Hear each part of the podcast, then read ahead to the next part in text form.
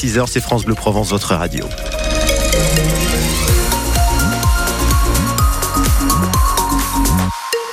Les infos ici à Marseille en Provence, Camille. Et attention au brouillard signalé sur l'A7, Philippe. Oui, alors ça vous concerne si vous faites un, long trajet ce matin, prenez la direction de Lyon par exemple, euh, nappe de brouillard signalé, assez épais ce brouillard, dans le secteur de Bolène ou d'Orange. Et puis attention dans les Hautes-Alpes, un poids lourd accidenté sur la nationale 94. On est à Saint-Martin de Carrière. Après le brouillard, on aura du soleil pour aujourd'hui. C'est ce que nous promet Météo France. On voit la pluie de demain, donc beau soleil pour aujourd'hui, euh, généralisé sur toute la Provence avec un vent d'ouest faible à modéré.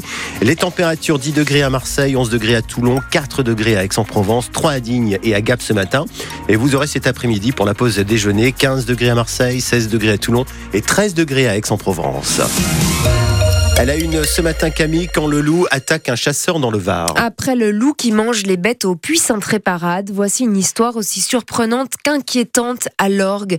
Mardi matin, Marc Taravello s'est retrouvé nez à nez avec la bête qui lui aurait bondi dessus. Le chasseur qui revenait d'une sortie avec son chien a juste eu le temps de charger son fusil et de tirer pour faire fuir le loup.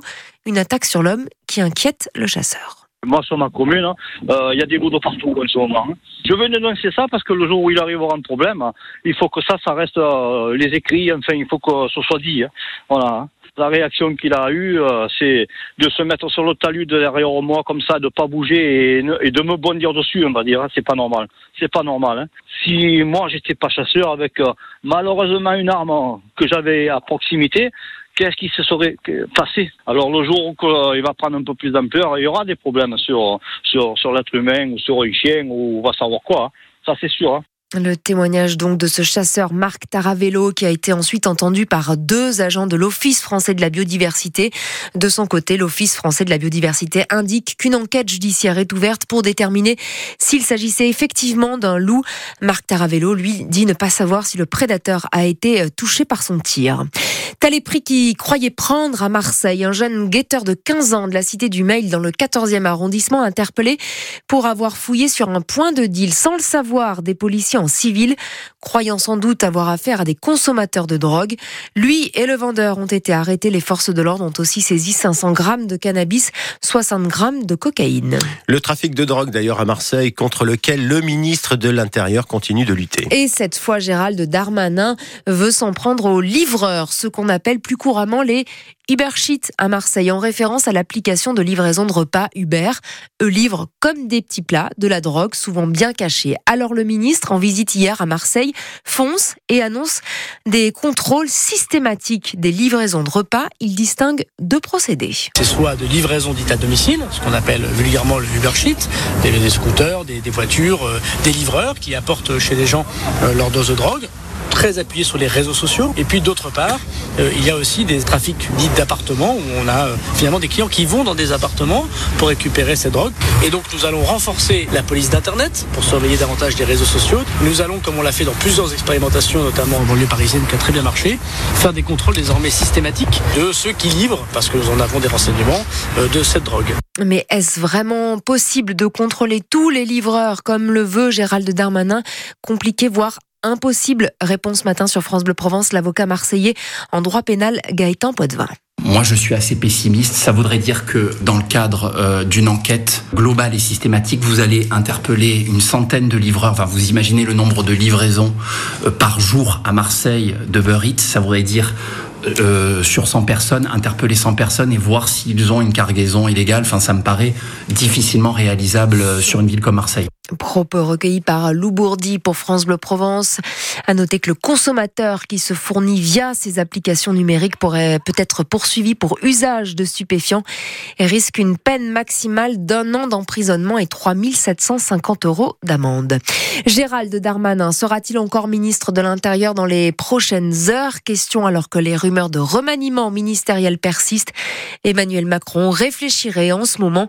Pas plus de précision pour l'instant.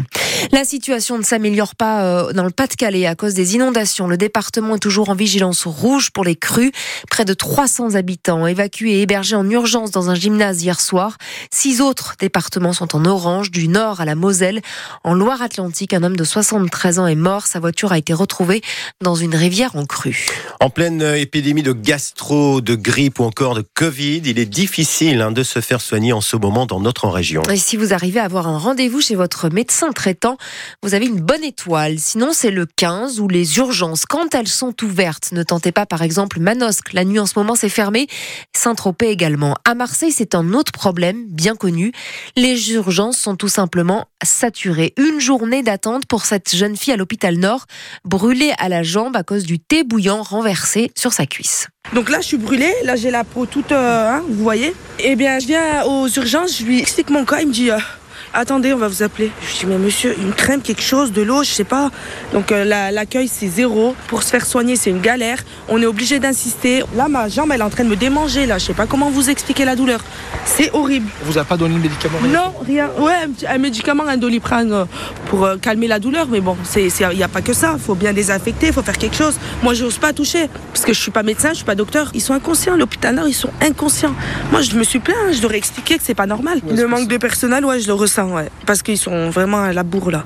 On le voit, on le sent, hein. c'est horrible. Une patiente de l'hôpital Nord avec Fred Chapuis pour euh, France Bleu Provence. Alors dites-nous ce matin si vous aussi euh, vous rencontrez des difficultés euh, à vous faire soigner. Est-ce que vous êtes allé aux urgences dernièrement et combien de temps avez-vous attendu? Est-ce que vous craignez pour votre santé parce que vous n'arrivez pas justement à trouver de professionnels de santé? Vous témoignez au 04 42 38 08 08. Pour soigner le Covid lors de la première vague, certains ont pris le remède recommandé par le professeur Didier Raoult la fameuse hydroxychloroquine. Coup dur pour le professeur marseillais d'après une étude de chercheurs lyonnais. L'hydroxychloroquine serait associée à 17 000 décès dans le monde, dont 200 en France. Les autres concernent six autres pays. Et on espère que les joueurs de l'OM auront trouvé la potion magique pour la Coupe de France de foot dimanche. 32e de finale face au petit, allez, on ose le dire, c'est vrai, Thionville, club de National 3. La rencontre se joue à Metz et cela fait rêver puisque déjà toutes les places sont vendues. Un match que l'on aurait pu appeler aussi sidérurgico, en référence par exemple à des classicos. Parce que oui, il y a une histoire entre Marseille et les Lorrains. Dans les années 70, une société de laminage lorraine a vu le jour à Fosse-sur-Mer, ce qui a donc entraîné une migration de Lorrain en Provence autour de l'étang de Berre, Thomas Jean-Georges. Alors que la sidérurgie lorraine traverse au début des années 70 ses premières grandes crises, les géants du secteur et les pouvoirs publics veulent fabriquer de l'acier en Provence.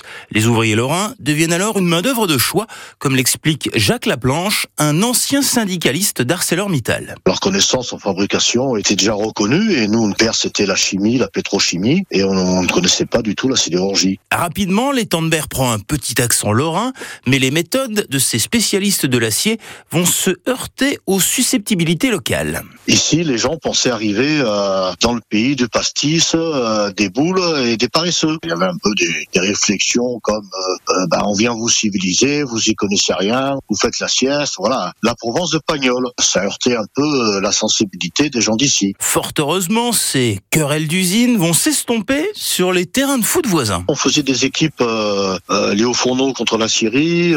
Et dans les équipes, il y avait des Lorrains et des Provençaux. Eh oui, on prenait les meilleurs. On cherchait pas à savoir l'accent. Quand on travaille ensemble dans, dans la poussière, le charbon, euh, ça crée des liens forts d'amitié aussi. Et d'ailleurs, beaucoup de ces sidérurgistes lorrains ont pris leur retraite en Provence. Ah, les clichés en bon hein, le pastis, la sieste. Non mais enfin, oui, c'est où est-ce qu'ils sont allés chercher ça? C'est pas vrai tu dis n'importe quoi. Revanche dimanche, vous allez voir 14h30 pour la rencontre donc Thionville OM. Ça sera évidemment à vivre sur France Bleu Provence. En même temps, un petit pénéqué, comme dirait Védéric, notre linguiste marseillais. 14h30, c'est à l'heure du pénéqué en plus. Hein, c'est pas mal, un petit pénéqué. voilà, après on y revient. Allez, 6h09.